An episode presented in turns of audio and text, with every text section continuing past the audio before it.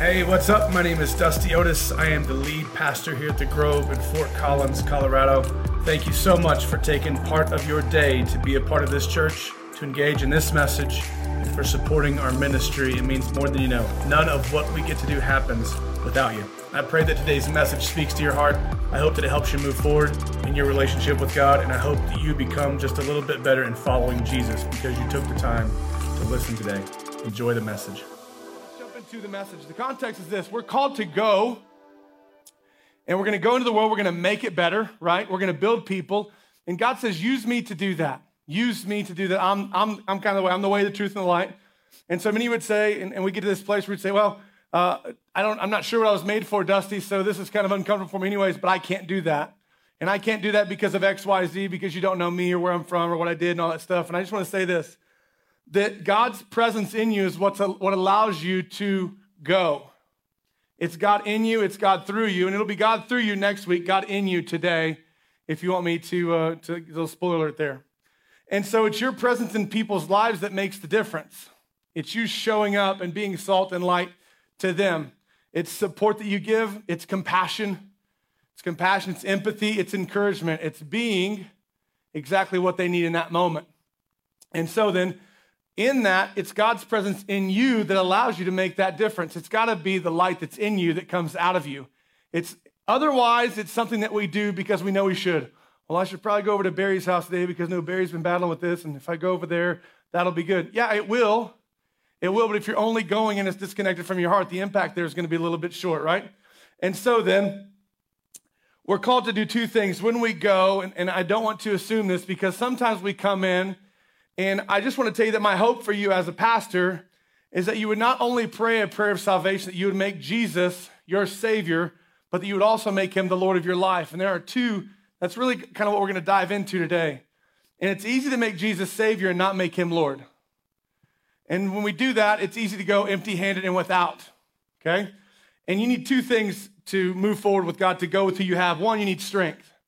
And we see this in Nehemiah 8 10. It says, For the joy of the Lord is my strength. And then in Philippians 2:13 it talks about God's Spirit. It says, For it is God who works in you to will and to act in order to fulfill his good purpose. His good purpose. When he's only my Savior and not my Lord, it's my purpose, not his. We're gonna dive into that a little bit. Here's why. Romans 15, 13 says this May the God of hope fill you with all joy and peace in believing through the experience of your faith that the power of God's Spirit, the Holy Spirit, will abound. Uh, you will abound in hope and overflow with confidence in His promises. When you overflow, that's when it gets on people. Salt and light, if that makes sense. And so then we're going to be in the commission, it's helping people get closer to God's will for their life, and He's going to use you to do that. Now, there are three types of God's presence. And I don't want to get super old school or super religious here. But you have to understand this, and I want to talk about these three because we're going to talk about two of them today. There's the omnipresence of God. Now, we all know this. This is God is everywhere all the time, and it's his business to be in your business, anybody's business he wants to be in because he's the creator of the world, right?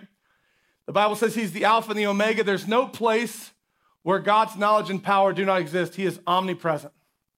And if you want to know where you can find this in Scripture, it's Psalms 139. It says, Where can I go from you? David's asking God, Where can I go from your spirit or where can I flee from your presence? You can't. God's omnipresent. Now, the second one I want to talk about is the one that we kind of wrestle with. This is the inner presence of God. The inner presence of God. If you're taking notes, this is really solid stuff. This is when God's Spirit comes to live in your heart when you actually receive Jesus as your Savior. Everybody say Savior.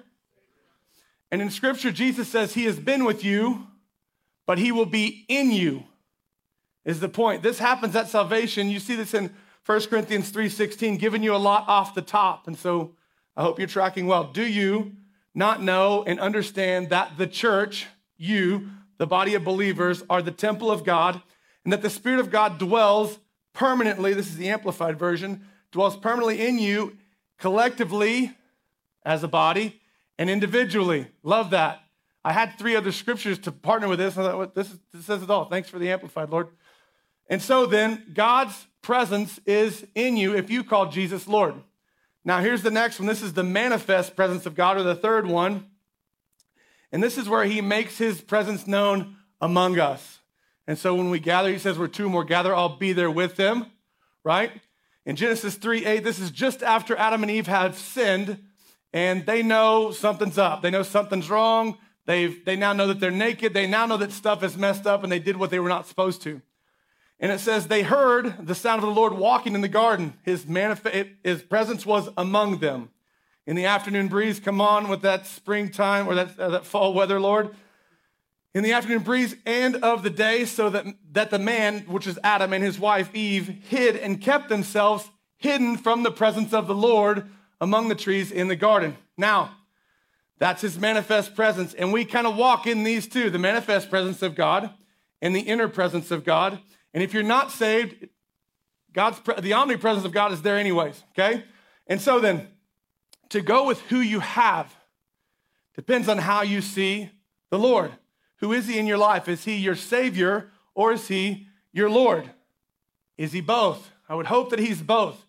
Now, this is where I feel that we've made a great mistake as the capital C church as we lead people to salvation. It does a real good job for us because we say the Lord is moving and we add this tally mark over here, but we don't help people make decisions and lead them to action in being a disciple or a follower of Jesus.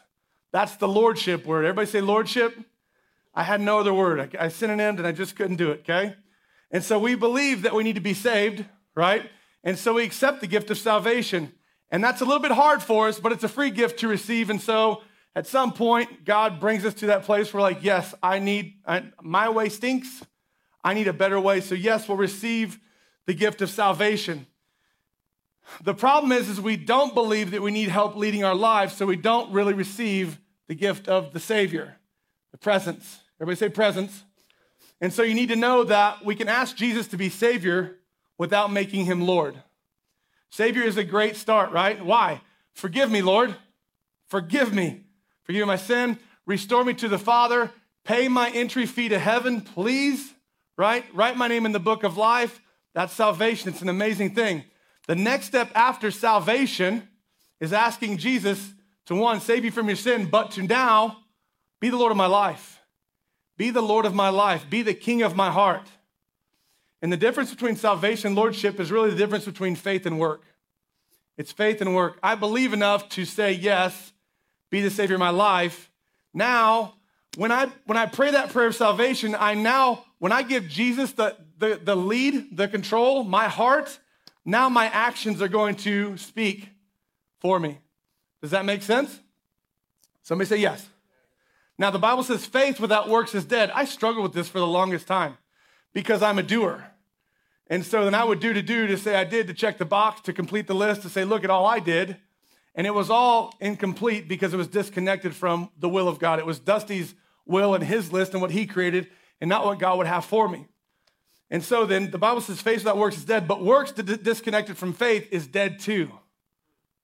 Work disconnected from faith is dead too. And so salvation is a free gift. You're saved by grace. It's a free gift. Right? We're going to talk next week about what that gift gives to you.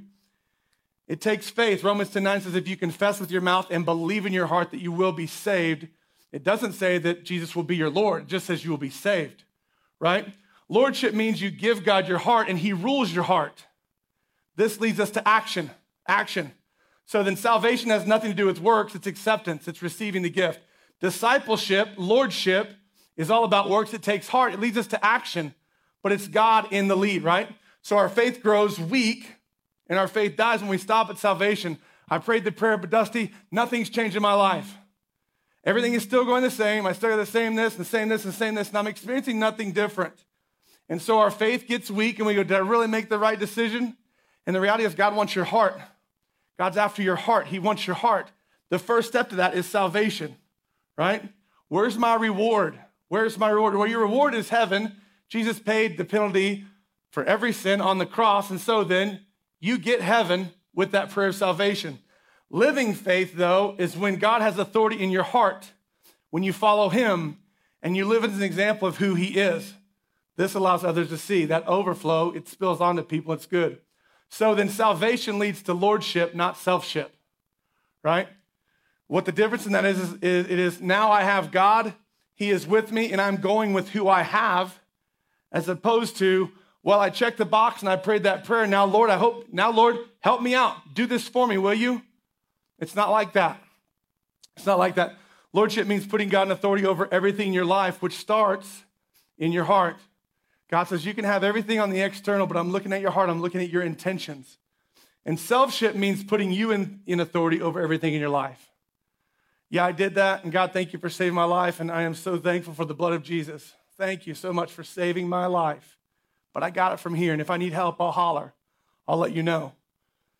And when you do that, when selfship is the goal, you work to fix everything instead of, the Lord, instead of letting the Lord lead it. Instead of letting the Lord lead you through it. And so, what I hope you see is that salvation without lordship leads to a lack of repentance. I don't need to, I don't need to say I'm sorry. I don't need to repent because I already did and he already paid it. Jesus paid it all, da da da. And we know that, right? And the stuff that we know in our heart limits us from allowing God to work. The stuff that we know in our head limits us from allowing God to work in our heart because we say, well, we did this and we have that date and that time, right? And the always save mentality is, is the way that you live and lead. My grandparents were like this. And so when you live in that always save mentality, it is something that happened and was. Well, the farther that you get from that with the lack of relationship with God, the easier it is for you to go, I don't need that anymore. Ah, sh- no, no. Bible time, really? Do I need to read the word? And so salvation without lordship leads us to sin, right? Because they, well, we prayed, and then we make a mistake, and so then we stay out for three or four weeks until we can talk ourselves into coming back, right? And so salvation without lordship leads us to sin and to stay out of church, which leads us to stay away from the body of believers because we get convicted, so we want to hide from his presence. Because you know when you come here, even if you came here all by yourself, there's something different about gathering here. When you come here, you know, uh, I can't go there. I'm still not out of whatever that mistake or whatever that decision is that I made, right? And when reality is this, the times that we blow it are the times we need God the most. The times that we make mistakes and that we sin and that we, the Bible says we all fall short. The Bible says nobody is perfect. The times that you fall short, the times that you make mistakes are the times that you need God the most. Those are the times that we lean in. Those are the times we need to be gathering and coming into the presence of God. And so then salvation with lordship leads you to lean in when you sin because of who he is in you. It's who he is in you. And so it's the one who is the Lord of your life, who is the king of your heart. When it's lordship and not selfship, you don't carry the guilt. It's not yours to carry. It's not yours to carry. And so this is when sin affects your heart and you willingly repent because you know that's what you're supposed to do, right? Because you know you need more of Jesus. And I obviously need more of Jesus because I still haven't overcame this hurdle. I still can't overcome this mistake. I need more of Jesus. And so then the reality of lordship is I need you, Jesus. Selfship is I need a solution. I got to figure this out. And so then you carry it. And the devil wants you to feel guilty and he wants you to feel like a hypocrite and he wants you to feel like everybody's against you when you do wrong. And so that's what leads us to stay disconnected. And what, what the reality is, is he wants you to give up and he wants you to go back to what you were doing. If you could just do that, you're not a threat to him or to the kingdom of heaven. And so then, if I can just keep you discouraged, then I know that you won't come back. And that's what the devil wants for you. But the Bible says that even when we blow it, we can enter the presence of God boldly because of the blood of Jesus. It's because of his blood. It doesn't say stay away and hide in shame because of your guilt. That's the devil. And that's what the devil wants for you.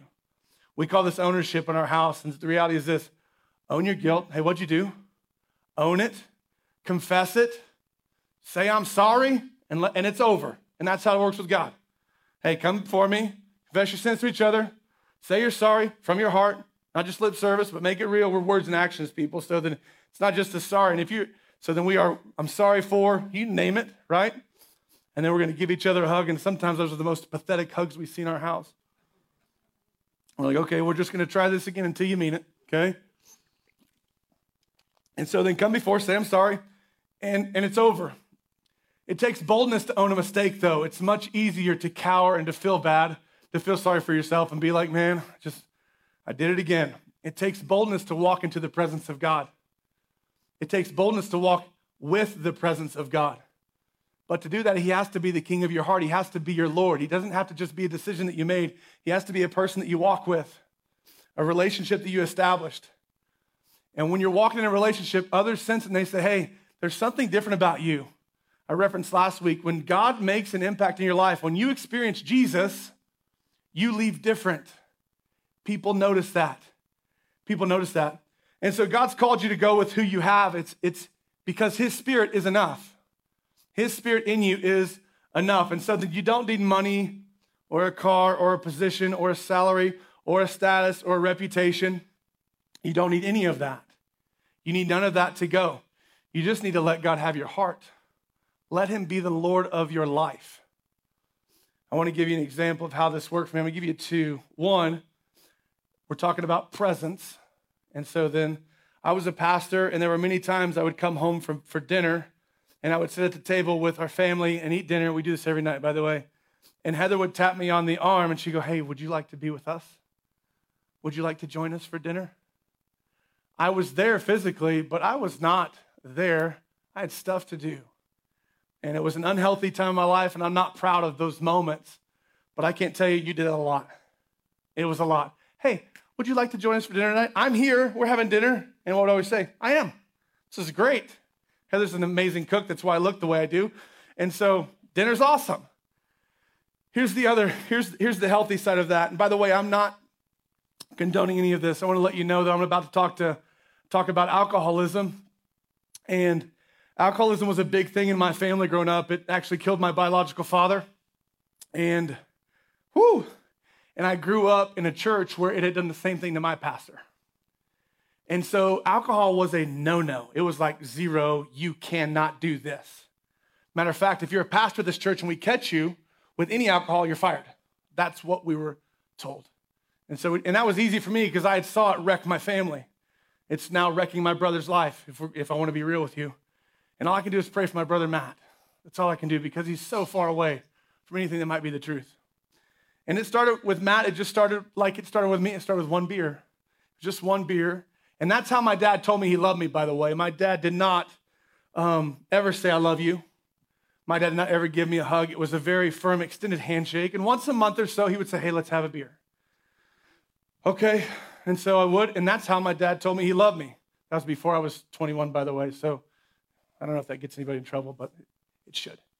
And so, so we moved to Michigan. Now that's the background of alcohol in my life. Okay. We moved to Michigan, and I get invited to go to the bar with a group of guys, a group of eight guys. And they started inviting me in the spring, and I said no, and I said no, and I said no, and I said no because of what it was, one in my family, and and also what it was to me like i knew i knew the dangers of going right because i saw what it did to my dad and and so i wouldn't go we come into uh, the fall and they stop inviting me they stop asking me it's been about six months now and now heather the whole time is telling me hey you really need to go you really need to go you really need to go and i'm like Phew. and so they stop asking me and so i tell her one now i'm like hey i think i need to go to the bar tonight it's the craziest thing I've ever said in my life up to that point. And I've said some crazy things. And she said, I agree. And so I go. And I go and I sit down and I mess up the seating arrangement because I'm the new guy and I normally don't sit with them. And so then it, it all gets messed up. And here's what happened because I went with who I had, because I was actually present in the moment and I let God actually work through me, I was able to help a man who had two sons who were dealing with some addictive issues um, with cell phones and substance and he was there that night and he was um, he was going to leave he was going to leave his house and he was just going to disappear and i was able to sit and talk with him and share with him about what god had did for me and how i'd helped other people overcome and just offer biblical advice biblical counsel. It wasn't anything that i did. It was because i was willing to sit there. Because i was willing to go and be present and be uncomfortable god was able to do something in that guy's life as a father and it changed the course of his house. Now, because I was willing to go sit at a bar, now hear me, this doesn't mean you should go to the bar. Okay? That's what the ignorant man will hear in this message. See, honey, I told you, he said I could go. That's not what I'm saying. That's not what I'm saying. What I'm saying is, when Jesus was with sinners, never one time did he leave differently than he came into that conversation. I don't care where he went or sat.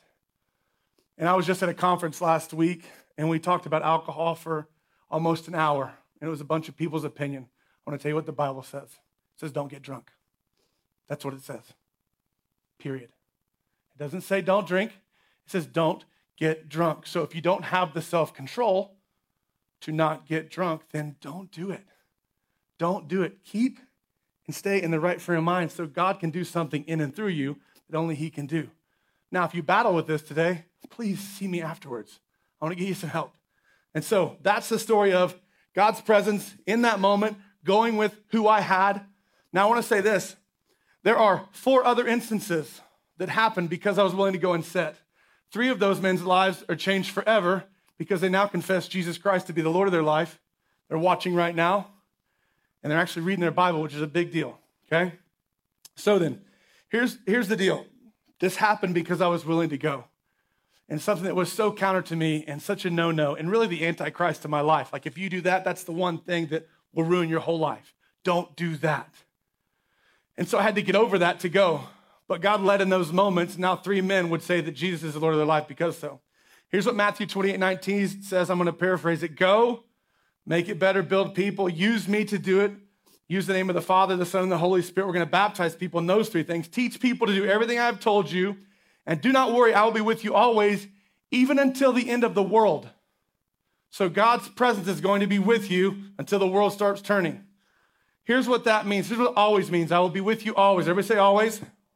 It means I'm here with you every day. I'll remain with you continually, regardless of circumstance, regardless of occasion, regardless of what you've done. I'm going to be with you. I will stay. I am with you always, and I will be here until the end. That's what always means. Now, when we receive salvation, this is the decision to become a follower of Jesus, salvation.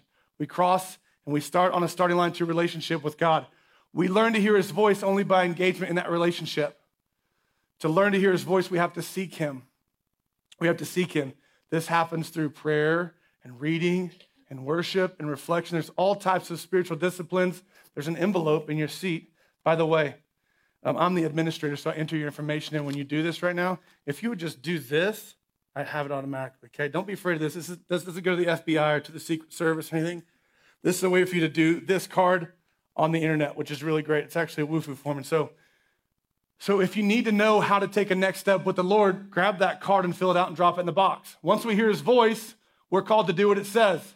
I have a friend that regularly says, read the New Testament and do what it says. That's what we're called to do. And so, in all of that, He is with you. He is with you.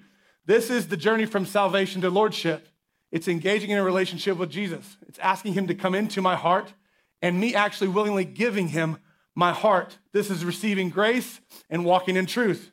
This is the difference between going alone and going with Him. It's giving Him our heart. Now, aren't you glad I didn't assume that, that, that you guys knew this already? That's what I'm, I'm really bad at assuming a lot of things. Now, God put it on my heart and he spoke to me to go to the bar. And he told me for six months, and I disobeyed and I did not go. And so the moment I went, what happened was I saw immediate fruit from my obedience to go, right? Now, what if I didn't? What if I wouldn't have went? Are those three men different today than they were? Well, I'm not there anymore, so I can't tell you. But I have to believe that because I went with who I had, God did something miraculous. I have to. God's going to be with you regardless. But if I didn't go, I wouldn't know. And now that I do, I'm so glad that I did. Go with who you have. Go with who you have. Now, the reality is this if he has my heart, I'm going to do his will. If he has my heart, I'm going to do his will, and that keeps me in his presence. Remember the two presences we talked about earlier. This is going with, this, with the flow of God's Spirit in me instead of against the grain in my selfishness, right? His will is always greater than my way. It's a big point. His will is always greater than my way. When He's the Lord of my life, I can go willingly because He has my heart. And I was like, oh, I really don't want to do that, but I guess I should because, well, it's been 40 days since I've done anything for the Lord. So it's not that. When God tells you to do something, which means He's put it on your heart, you know it. You know that you know that you know. It's much better to go. You're making the decision to go in His will as opposed to your way. Now, the opposite of that is willfully leaving his presence, choosing not to, right? Choosing not to. I'll give you a great example of this. Heather calls on a regular basis, and or she'll text and say, Hey, can you pick up something from the store? Hey, can you pick up some quinoa on the way home? Which is just delicious. And now, if I just leave here and go straight home and forget the quinoa, that's one thing. That's not willing disobedience. That's not, that's not a decision I made. It's a mistake. It's just a mistake. And guess what? When I get there, I'm, oh, crud, I forgot that. Let me go get it. Now, if I leave here and say, I'm not getting quinoa, I don't like quinoa, right? I've gotten so much better. I don't like quinoa. I'm not getting that. And I go straight home. That is a willing decision to not do what I know we need to do, right? And so then, the difference between a mistake and forgetting and choosing not to is a big deal. It's really the difference between making a decision to follow Jesus, to making the Lord your life, and making a decision to follow him, right? Now, with God, there are things that you need to do, right? You know that you need to do them. Don't treat the things that you need to do for God as disobedience or as obedience. I think that word has been just stretched to the max in 2022. Treat what you know you should do for God as doing something for the creator of the universe who remembered you. That's it. Well, if I don't do this, I'm disobeying. No, no, no. The creator of the universe has something for you, and he's put it on your heart to do. Faith without works is dead. He's put on your heart to do. So then do it knowing that this is the creator of the universe that asks you, okay? With God, there are things you know that you need to do. Treat it like you're doing it for the creator of the world. By the way, this is biblical obedience. Biblical obedience is love plus trust plus action. Salvation would be love, lordship would be trust and action. Does that make sense? It's being, believing, and doing. I am a son of God. I am a daughter of God. I now trust. Trust is a big deal. We all say we love God, but to say you trust God means He has your heart, right? Which leads to action. And so then, if you don't do what God put on your heart and you get lost and you wonder what's happening, a perfect rule of thumb is to go back to the last time you know God said something and start there. A funny story for you. In 2015, I had one of our ushers came up to me and said, Now, Pastor Dusty, the Lord told me in 1997 that he was going to do X, Y, and Z. And I'm like, crud, Terry. Terry's not watching. He's ushering a service right now. Crud, Terry. It's 2015. You should probably go back to 1997 because you dropped the ball there somewhere, right? That's it. If you're lost and confused and unsure, go back to the last time that God told you something and start there. Start there. And you, you, you'll find that the hill is not as steep, right? Took me a few times to learn that, by the way, so much so that we adopted this quote in our house. It's John Wayne. He says, If you're going to be dumb, you better be tough. Okay? It's John Wayne, not me, but that's me. It took me so many times to realize this I'm doing this in my way instead of the way that God has asked me to do it. I'm doing what Dusty wants instead of what the Lord wants. They're both really good. God's way er, actually works out better, okay? And so I say that in fun, but it's not recommended to go alone, and it's not recommended to go without God. Today, if you would say, I don't know what to do, and I'm not sure they'll ever hear from God, I just want to challenge you to give him your heart. Give him your heart. And that's a process. It's not a decision to say, I need saved. It's, it's a decision, and it's a daily decision. It's a daily walk that we walk with the Lord. And so then, open your Bible, read the New Testament, do what it says. Now, I promise you this if you give God your heart, if you will give God your heart and you'll start reading your Bible, jump in. If you don't know where to start, start in the New Testament. That's what the book of Matthew. There's like a line, it's three quarters of the way back in your Bible. If you don't have a Bible today, grab it on the way out the door, please. They're free, they're for you. Okay? If you'll do that, you'll begin to sense God's presence more in your life and you'll lead in the world that you go into with greater confidence. I guarantee it. I know this because God created you to go with Him. He created you to go with Him. He wants the best for you, and He wants the best for others with you. Matthew 11, 28 says, Come to me. You would say, Dusty, it's heavy today. It's hard, and I really don't know if I can do that. Matthew 11, 28 through 30 says, Come to me, all who labor and are heavy laden. Do you know why you labor and are heavy laden? You're doing it without the Lord. You're doing it without God. You're in your way instead of His will. So if you'll come to me, I'll give you rest. Take my yoke. Yoke is such a dirty word these days because that means work. It means dust in your face. It means sweat. It means ugh, right? Don't read it like that. This is what God wants for you.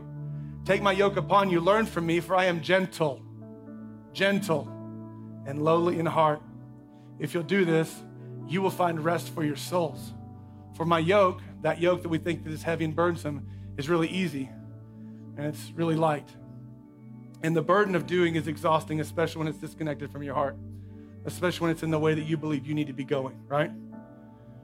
When you've only prayed the prayer of salvation and you've not given your heart to God, what you sense is that this place, the church, and 80% of the world feels this way right now, the church is full of rules and rituals and routines and traditions, and it's law.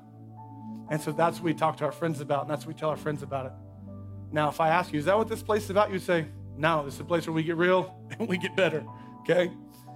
And so it's easy when we approach it like that to feel like it's too heavy to carry. And we lose heart and we disengage, and that's because we're only walking in a salvation faith, not a lordship faith, right? And Jesus in the scripture says, stop. Stop. Just give it to me. Just give it to me. We quote this verse several times at night in our in our prayer life. Don't carry it. He says, I didn't tell you to. I didn't tell you to carry any of that. Instead, take my yoke and learn from me. Wow. Learn from me. Learn what? Learn to go with him. When you put a yoke, when you take my yoke, you're going with somebody. You have the presence of God with you. Take my yoke.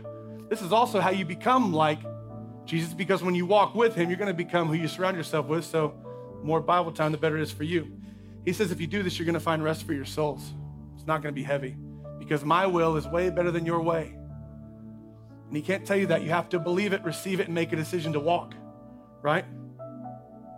He only needs your heart. When he says, take my yoke, my yoke suggests work, but we should see it as an instrument of discipline. This is, this is a way to be better. This is a way to be better. It's a powerful guide for our thoughts and for our actions. It's for the way that we go, right? Taking the yoke of Jesus allows us to see things through his eyes, which is sometimes difficult because all we see is the stuff that's around us, right? The yoke of Jesus is all about heart and mind. It helps, uh, it helps to shape us in his image. He says that you were made in his image and he formed you before the earth. He wants you to become like him. That's his goal for you. And so then it's not to work or to go through routine or to continue tradition, but to become more like him, to become more like Jesus and also to let Him lead. To let Him lead. A yoke is something that you share. That means you're with. Everybody say with. If I'm yoked with Jesus and He's walking next to me, there's a good chance. By the way, when you're yoked with somebody or you find yourself there, somebody's going to lead that. Otherwise, you're not going to go anywhere. When I find myself yoked with Jesus, I immediately go, Yeah, you, boss, you got it, boss. You lead the way. I'm, I'm with you. And guess what? Because He's leading, He shoulders the burden. It becomes easy and it becomes light because we're going with. It's the presence of God in our life. It's a beautiful picture of lordship because he has my heart. When I say I'll let you lead, you don't have a choice in the yoke. And what he's saying is, hey, you don't have to walk like that. Man, if you will, you'll find rest for your souls. And so the yoke of Jesus is never forced on you, by the way. Sometimes we look at it like that. We look at, oh, wow, I just prayed the prayer, so now I guess I've got to start trudging along. No, you don't. It's not forced on you. Lordship is not forced on you, neither salvation. Those are both decisions that you have to make. God's given you the power of choice, so we're not robots. And we're all thankful for that, right? Now, making Jesus the king of your heart is not a have to either. So then, we each must make the decision to take the yoke, make him the Lord of our lives, the king of our hearts. Here's what happens when you take the yoke, you will go with him. It's, it's the three things he says in Matthew 11 right here. Take my yoke, come with me, learn from me, which means become, the more that you learn, the more you become, right? And you'll find rest. You're going to find rest. It's easy, it's light. Here's your action steps for today. Simple. We assume this so much in the church, it's silly. Believe. Believe. Believe in Jesus. That's salvation. Believe in Jesus. Believe enough to accept the gift that God gave you with His Son. Give. Give your heart. I'm asking you to give money. Give your heart to God. That's lordship. When, when I give Him my heart, He becomes my Lord. And seek Him. This means I'm going to start following, right? I'm going to go with Him to have more of God in your life. Give Him more of yourself. You don't get more of God ever. You have as much of Him as you're ever going to have. He gets more of you. He gets more of you. It starts with your heart. Truth in this, I'm going to close with this story. When you give more of your, when you want, when you want more of somebody in your life, you give more of yourself to them. When I dated Heather, whew, some late nights. I would go on an hour of sleep sometimes because I wanted to be with her so much. I just had to be with her. I had to be with her.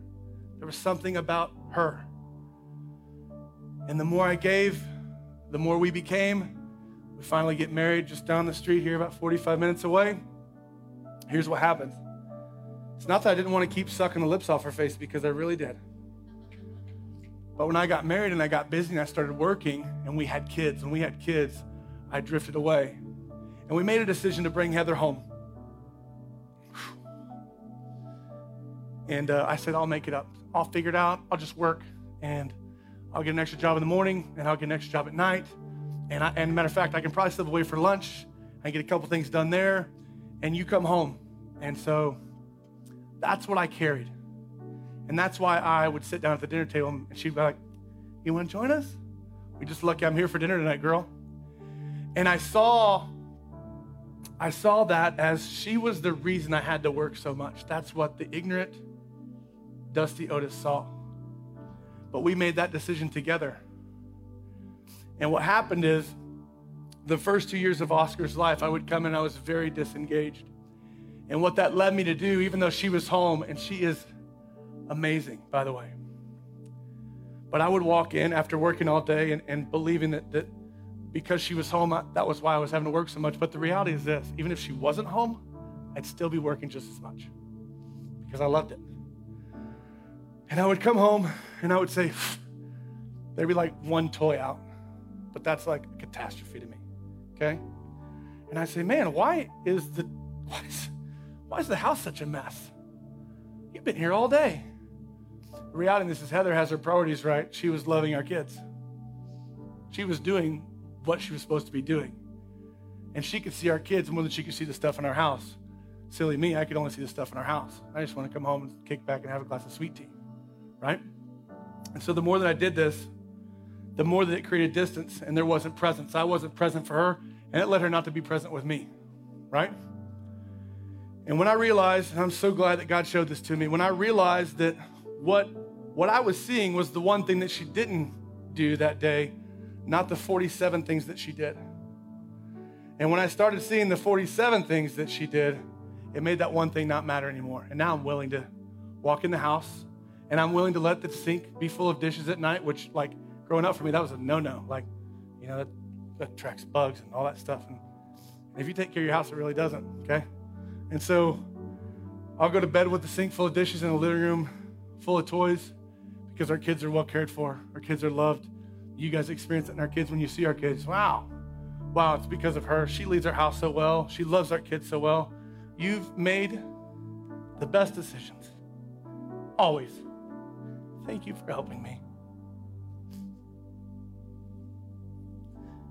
Here's what I realized her presence in my life is the one thing I need.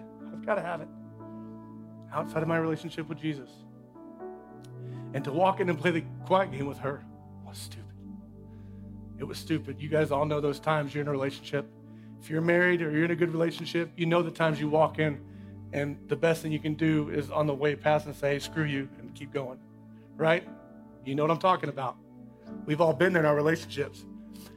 And the time that I realized, one, I should probably start paying attention to all the stuff that she's doing because she's really loving and leading our house really well.